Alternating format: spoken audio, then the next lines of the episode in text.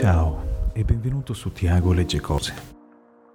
Oggi ho deciso di non leggere un brano a sé stante, ma il capitolo introduttivo di uno dei libri che amo di più, che è Il profeta di Khalil Gibran. Ho deciso di non poter leggere soltanto un capitolo, ho deciso che devo leggertelo dalla prima parola fino all'ultima. Lo farò però con calma, di tanto in tanto, senza fretta a suo tempo ogni capitolo troverà il suo spazio in questo podcast. Grazie di aver deciso di ascoltarmi.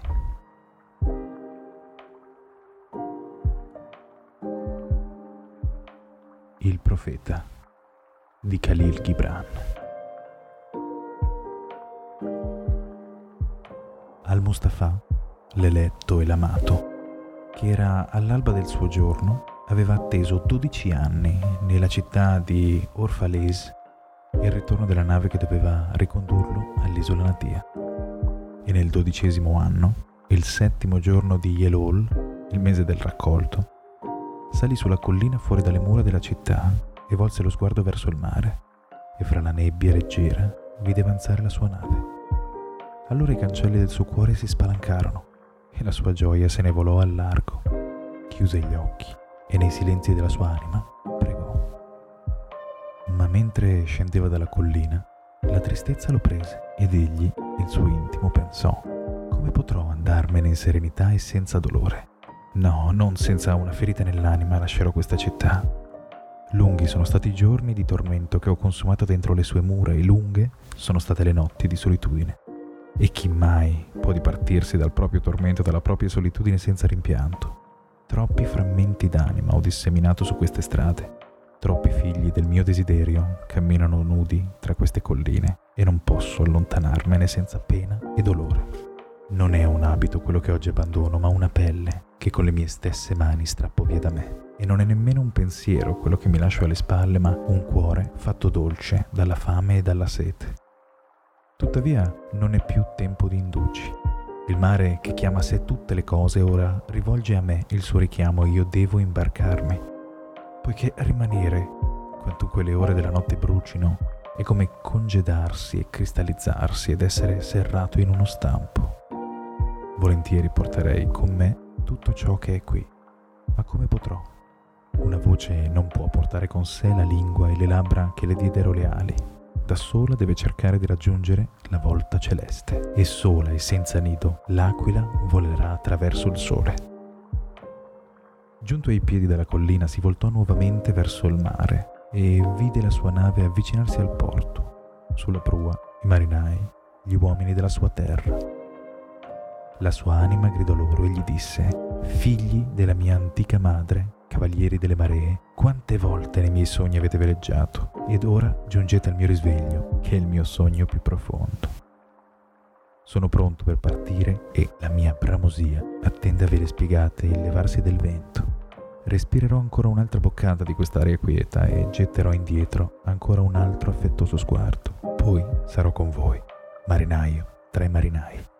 E tu, immenso mare, madre insonne, che sola sei pace e liberazione per il fiume ed il torrente. Nella tua immensità questo torrente traccerà ancora una volta ed emetterà ancora un altro mormorio. Poi verrò da te, goccia infinita di un oceano infinito. E mentre camminava, vide in lontananza uomini e donne che lasciavano i campi e le vigne e si affrettavano verso le porte della città udì delle voci che pronunciarono il suo nome ed urlavano da campo a campo, comunicandosi l'un l'altro l'arrivo della sua nave. Ed egli fra sé e sé disse, forse che il giorno della separazione sarà il giorno della riunione? Diranno forse che il mio tramonto fu invero la mia alba? E cosa potrò mai offrire a colui che ha lasciato l'aratro a metà del solco o a colui che ha fermato la ruota del torchio? Forse che il mio cuore potrà trasformarsi in un albero ricolmo di frutti pronti da cogliere e da donare loro? Forse che i miei desideri fluiranno come una sorgente tanto da poter colmare i loro calici? Forse che io sono come un'arpa che la mano del potente possa toccare o come un flauto il cui fiato possa attraversarmi? Amo calarmi nei silenzi, ma quale tesoro ho mai trovato nei silenzi che io possa fiduciosamente elargire loro? Se questo è il giorno del mio raccolto. in quali campi ho mai sparso il seme ed in quali non potrò ricordare le stagioni. Se questa è l'ora in cui alzerò la mia lanterna, non sarà la mia fiamma quella che brucerà all'interno. Buia e vuota alzerò la mia lanterna ed il custode della notte la riempirà d'olio e lui stesso l'accenderà. Queste cose le disse a parole, ma nel suo cuore molto rimase di taciuto, perché nemmeno lui era capace di tirare fuori tutto il suo intimo segreto. Quando entrò nella città, tutto il popolo gli si fece incontro ed in coro lo acclamò. E gli anziani della città si fecero avanti e dissero, non andartene già via da noi. Sei stato un meriggio nel nostro crepuscolo e la tua giovinezza ci ha dato sogni da sognare. Non sei straniero fra noi, né ospite, bensì figlio e beneamato. Non fare in modo che i nostri occhi abbiano già a struggersi alla ricerca del tuo viso. Ed i sacerdoti e le sacerdotesse gli dissero, non fare in modo che le onde del mare ci abbiano ora a separare e che gli anni che trascorso in mezzo a noi abbiano a diventare un mero ricordo. Come uno spirito hai camminato fra noi e la tua ombra è stata come una luce sui nostri volti. Molto ti abbiamo amato, ma l'amore nostro era senza voce e celato dai veli. Ora invece esso grida forte e vorrebbe rivelarsi a te. Infatti da sempre l'amore non riconosce la propria intensità se non nell'ora del distacco. Altri ancora giunsero e lo implorarono, ma egli non diede loro risposta, chinò solamente il capo, e coloro che gli erano più vicini notarono lacrime cadergli sul petto, ed assieme al popolo procedette verso la grande piazza prospiacente il tempio. Ed ecco che dal tempio esce una donna di nome Almitra. Era una veggente, ed egli la guardò con estrema tenerezza poiché era lei che per prima lo aveva cercato e creduto in lui dopo un solo giorno che era in città. Lo salutò dicendo, Profeta di Dio, che sei in cerca dell'assoluto. A lungo in attesa della tua nave hai scrutato l'orizzonte, ed ora la tua nave è qui, e tu devi assolutamente andare. Profonda in te la nostalgia per la terra dei tuoi ricordi e per la dimora dei tuoi più grandi desideri, e né ti ostacolerà il nostro amore, né le nostre necessità ti tratterranno. Questo tuttavia ti chiediamo prima che tu abbia a lasciarci. Parlaci e trasmettici la tua verità e noi la trasmetteremo ai nostri figli e questi ai loro, così che essa non morirà.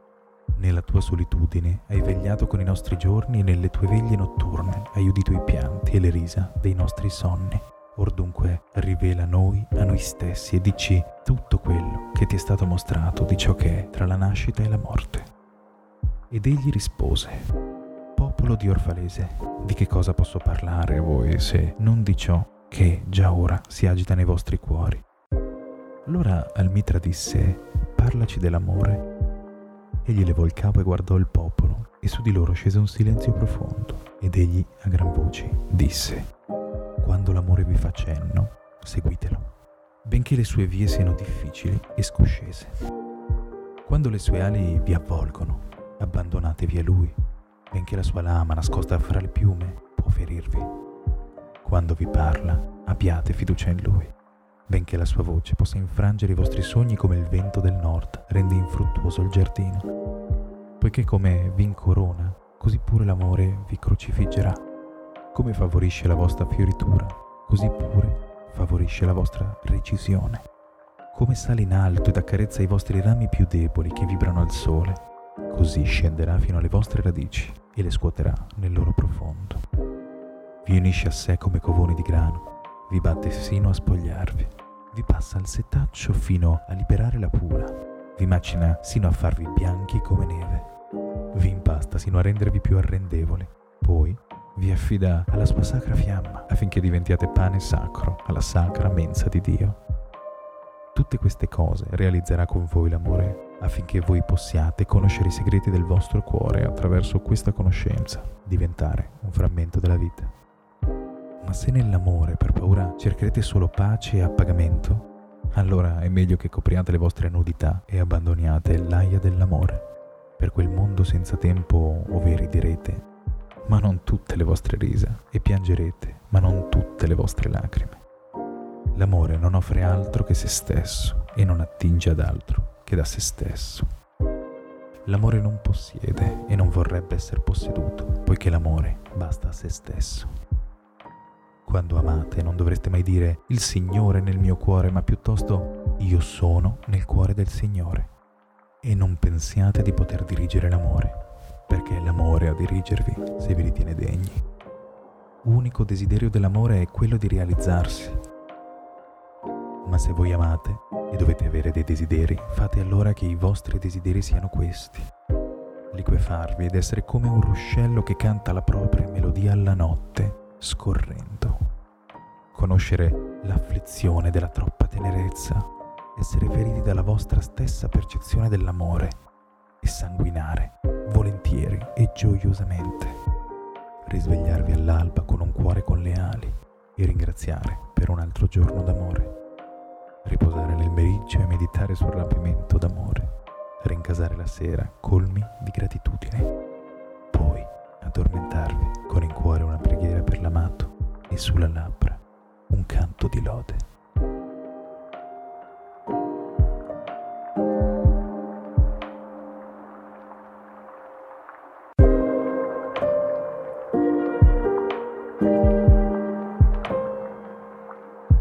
Questo era il primo capitolo del profeta di Khalil Gibran, letto da Tiago su tiagoleggecose.com.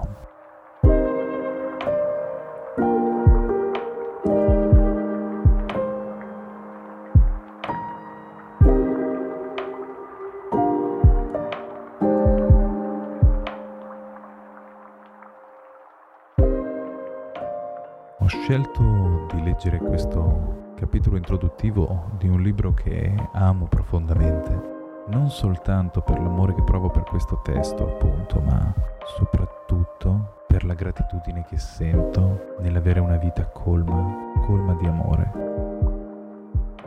Amore per la donna che amo, amore per la bambina che cresco, amore per la vita e amore per l'essere vivo. In giorni come quello di oggi sono più grato che mai.